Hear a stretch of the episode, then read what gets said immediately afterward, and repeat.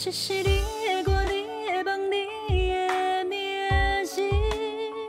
本节目由林业国际教育学院监制，唤醒学院制作。有故事的人不寂寞，欢迎收听街头开杠。我是 Olivia，以聊天的方式深入每位来访者的生命故事，让我们一起经历一段段惊奇的冒险旅程。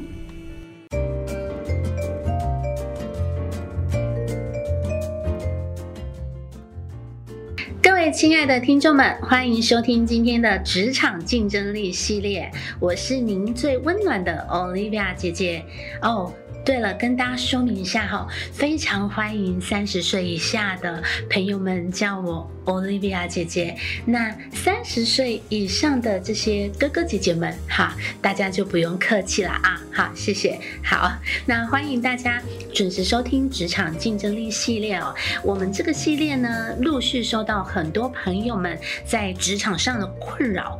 当然，不管您的位阶哦是中阶主管还是高阶主管，如果你有时间的话，也可以收听哦。反倒你可以有很多的机会去协助你的伙伴，因为我们透过学习嘛，啊，就不会一翻两瞪眼呢，在职场上到处上演着乡土剧，然后各式各样的 OS 小剧场。那不是离职就是闹得不开心哦，因为办公室的氛围常常。你知道，有时候就是会有这种状况发生，那大部分的人都不不太清楚说要怎么去处理自己的小声音。那当然，我们就要透过学习，让自己的职场竞争力更 up up，好吗？我们也期待透过这些读者的来信啊，让我们可以一起学习、自省跟反思哦。那我们可以一起想一想，自己可以透过这一集节目的内容来改善现状，让自己变得更有能力，进而在职场上越来越有自信。在上一集呢，我们谈到了公司难免会有得寸进尺的朋友哦，甚至还摆烂。你帮他的忙变成是你应该的，所以我们学习了说不的艺术哦。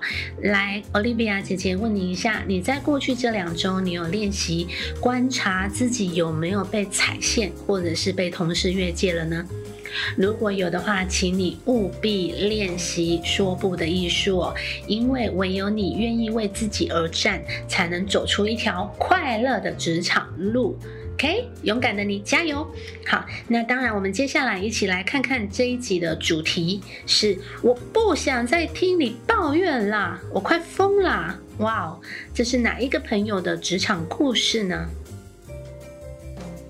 ？Anna，她是一个刚出社会的上班族，个性非常的善良，而且很乐观。她在今年疫情期间呢，还顺利找到工作，非常期待也迎接这样的新生活。她充满了幻想啊，幻想公司的环境啊，同事间的相处啊，这些挑战啊，都会像偶像剧一样的完美，一切一切都让她充满了期待。直到进到公司后，她才发现。哇哦，职场跟他想的不太一样。接下来我们就来看他具体遇到什么状况啦。进公司的第一天，他的座位跟另一位资深的同事 Betty 安排在一起哦。这一区的办公室只有他们两个人，所以他格外珍惜有 Betty 这位同事，在公司遇到的事情都会跟 Betty 分享。但是呢，善于观察的 Anna 就发现，她在跟 Betty 分享自己的事情时，Betty 的回应很少很少，渐渐的好像没什么兴趣一样。所以呢，Anna 就开始减少自己说话的次数。但是呢，当 Anna 开始减少自己说话的次数之后呢，Betty。就开始跟 Anna 说他在自己工作上的一些困扰。在聆听 Betty 分享时，Anna 发现 Betty 分享的事件存在的是无止境的抱怨。她总是说那个主管真的很烦，每次都要找我麻烦。我东西不是早就给他了吗？为什么不能好好找一下 email？然后他就会跟 Anna 说：“啊，Anna。”你不觉得 Amy 姐真的来找我麻烦吗？Anna 不知道该怎么回应，只说着：“哎，是哦，他没有找到你给的资料哦，那要怎么办？”用这种顺着话题的方式哦，生怕自己没有聆听，或者是没有同理到 Betty。有一次，Betty 从主管室走回来，位子上竟然啪的一声，很用力的把文件甩在桌上，说这个女魔头如果那么不满意，为什么不自己做？还不是她也是英文不好，需要我，我做了还要我改啊？不能一次讲清楚吗？安娜你说说看，她是不是存心找我麻烦？真烦死了，真，烦死了！安娜听到 Betty 情绪那么大，其实自己的心情真是很受干扰，好像这个办公室被一个收缩膜整个束缚住，让她快要不能呼吸。但是生怕得罪 Betty 的安娜，只能说。哎呦，你不要生气啦，生气对身体不好。安娜呢，觉得自己是站在 Betty 的立场，又能够给到建议。殊不知啊，气头上的女人是很可怕的。Betty 说：“Anna，，你是站在女魔头那边吗？”哇，，Anna 整个都傻住了，就没有回话了。接下来的每天。总是可以听到 Betty 讲谁谁谁又惹到他，谁又对他没有礼貌。如果 Anna 没有回应的话，你有没有在听我说话？你刚刚有在听吗？你刚刚到底有没有听到我说的？安娜觉得自己快要撑不住了。本来是笑着上班，后来笑不出来，现在是听到 Betty 嘴巴张张关关，好像在看一只哇哇叫的吉娃娃，很想把 Betty 关到另一个隔音间去哦。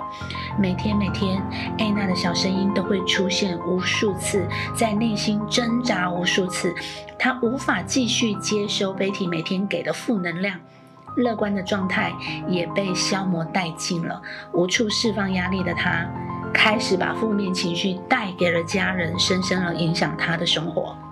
哎呦，小梦 Olivia 姐姐，我真的很喜欢这份工作，也很喜欢与人的交流，但是我实在没办法继续再听 Betty 每天的抱怨，我觉得每天都好忧郁，我的快乐都不见了。我好害怕，不再听他抱怨之后，他就会向其他人抱怨我。我都感觉我快要精神分裂了。哇哦，各位听到安娜的故事，不知道感觉如何呢？有跟我一样心里觉得有点沉重吗？好消息是，我们面对一个压力的来源或是一个问题时。就是我们要变得更强大的时刻，是不是该为这个好消息先庆祝一下呢？如何庆祝呢？就是把你的双手放在空中挥舞，喊着耶！我相信大家，如果你跟着我一起做，也会有这样子的感觉，就是很舒压。OK，在这样的环境里面呢，任谁都会受不了的。因为 Betty 根本没有意识到他让你不舒服了，这是重点。所以 Olivia 姐姐给你的建议是：你需要帮助对方，也要帮助自己。当然，我们明白哦，遇见抱怨的人，谁都嘛想逃跑，很难去帮助对方。所以。当时他在跟你对话的时候，有情绪的时候，安娜你没有再回他话，我可以感受到安娜你非常的善良，你是一个不想直接闹翻的人哦。不过有一个见解你可以听听看哦，失败的关键就是你想讨好所有人哦，这个是天才老爹他曾经说过的话，所以你要练习听从自己内心的感受。你不舒服就是不舒服了，你不需要勉强自己。当然，我们要学习有智慧哦。如果我们学了很多的知识，没有去运用，就很难成为智慧。知识只是知识，所以接下来我们一起来看看，Olivia 姐姐在很多年前哦，听到一句话：抱怨是贫穷的开始。让我印象非常的深刻。那当时我不免会想，如果每个人都能够表达自己的看法跟意见，是很正常的啊。但是问题其实是出在有意识的人，他知道要找谁说来解决问题；没有意识的人呢，就是凭本能说话说出来，情绪出来就解气了。不过呢。抱怨根本没有办法解气，因为呢，你要看你是用什么样的方式来抱怨。你讲了一遍之后没有解决问题，你还是在生气，你会再讲第二遍、第三遍哦。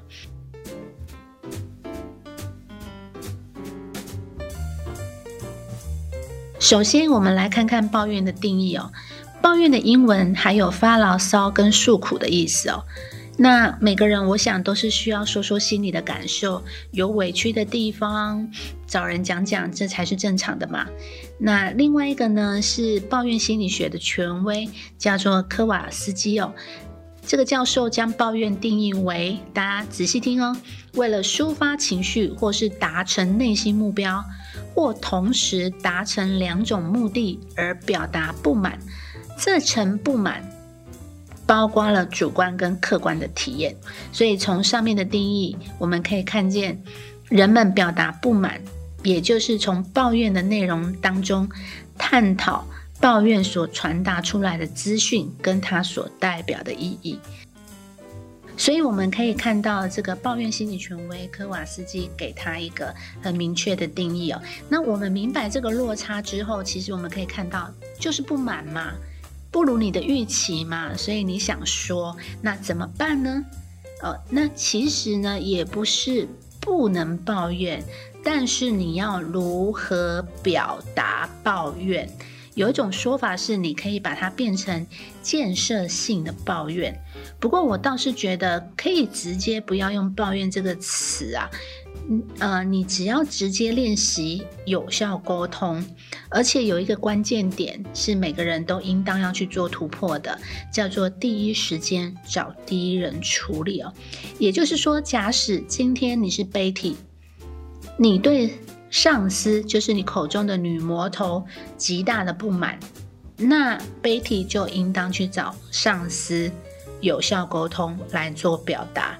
要找的第一人是上司，而不是就是在这个上司的背后去找别人讲，去找 A 娜讲。所以，当你开始这样的行为哦，就是背后说闲话、背后抱怨的时候，这种行为的背后啊，都是在跟别人讲述你是一个什么样的人。那在职场上，Betty 是会非常非常不利的，因为久了也不会有人想要接近他。所以，我们要学一下。表达情绪跟发泄情绪在别人身上会有极大不同的后果，可想而知嘛。没有人有义务要收别人的情绪，但是人们呢会有同理心去理解你所发生的事情之后的感受，所以请你务必要练习有效沟通来表达感受。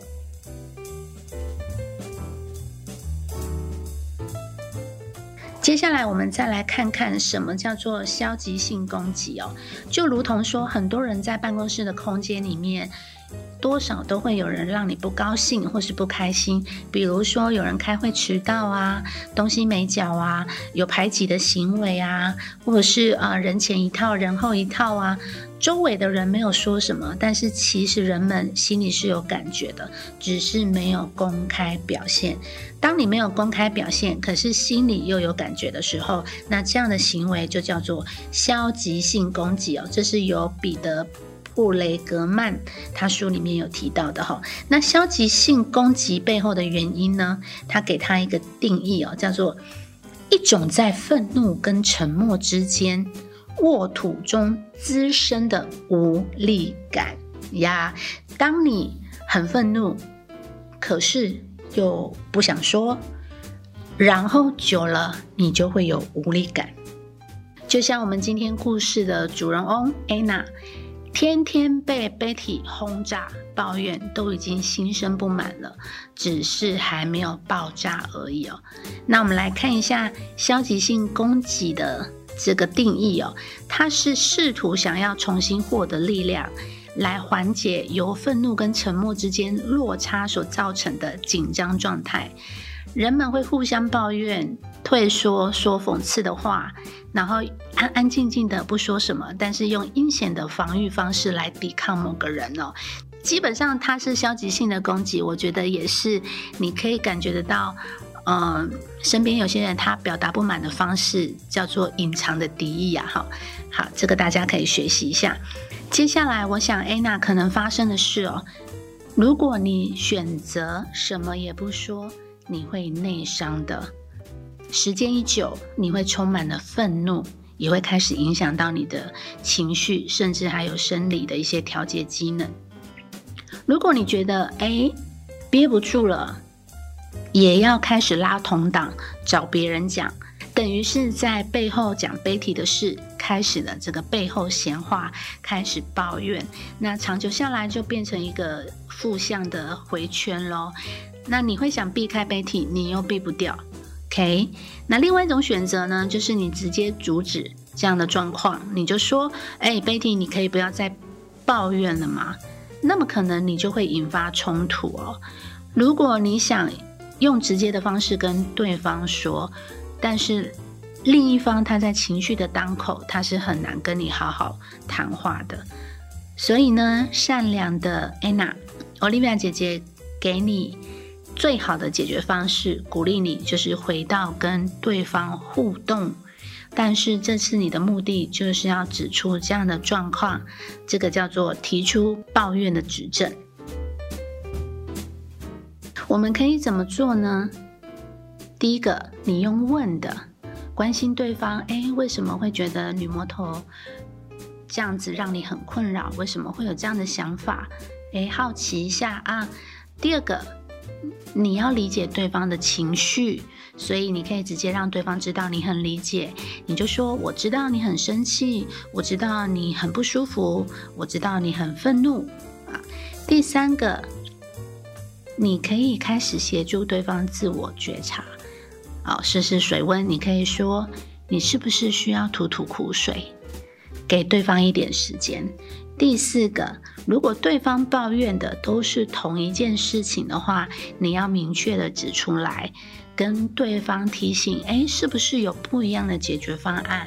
不然我看你每天哦都这样苦恼，这个问题好像都没有解决。我们可以来找一下问题的根源，不然会很担心对方都在这样不佳的情绪当中度过每一天。第五个，你可以明白的指出来，直接说，哎，Betty。我每天都有听到你讲这些问题哦，但是我发现好像对你没有太大的帮助，也都没有解决到你的困扰，那你的情绪难免也都受影响。很希望对方上班可以快乐一点，所以想要跟他一起来解决，帮他想想办法。以上，如果你去帮助你不自觉一直在抱怨的朋友，你要有个理解哦，因为对方的大脑程式启动后，每天都在找错误，所以他当然不会停止抱怨。唯一能够让你的朋友停止的，或者是让 Betty 停止的，就是你的理性跟善良，你要指出来。提出这个他 always 在抱怨的这个指证，好吗？啊，做你可以做的，然后跟自己说：“我享受我的成长。”祝福 Anna 成功的帮助同事脱离贫穷，因为还记得吗？抱怨是贫穷的开始。我们一起享受富有快乐的生命。各位朋友，鼓励你这个礼拜去听听身边的人的苦恼。来辨别一下，对方是在抱怨，是在表达情绪，有在想方法解决，还是纯粹想要诉苦嘞？你再去决定要怎么去协助身边的人。你可以运用的技巧很多，我们有教有效沟通，我们有教抱怨的指正，我们有教说不的艺术哦。所以你正在学习跟成长，这是你最好的自我训练场所。祝大家在职场上一飞冲天！我们下次见。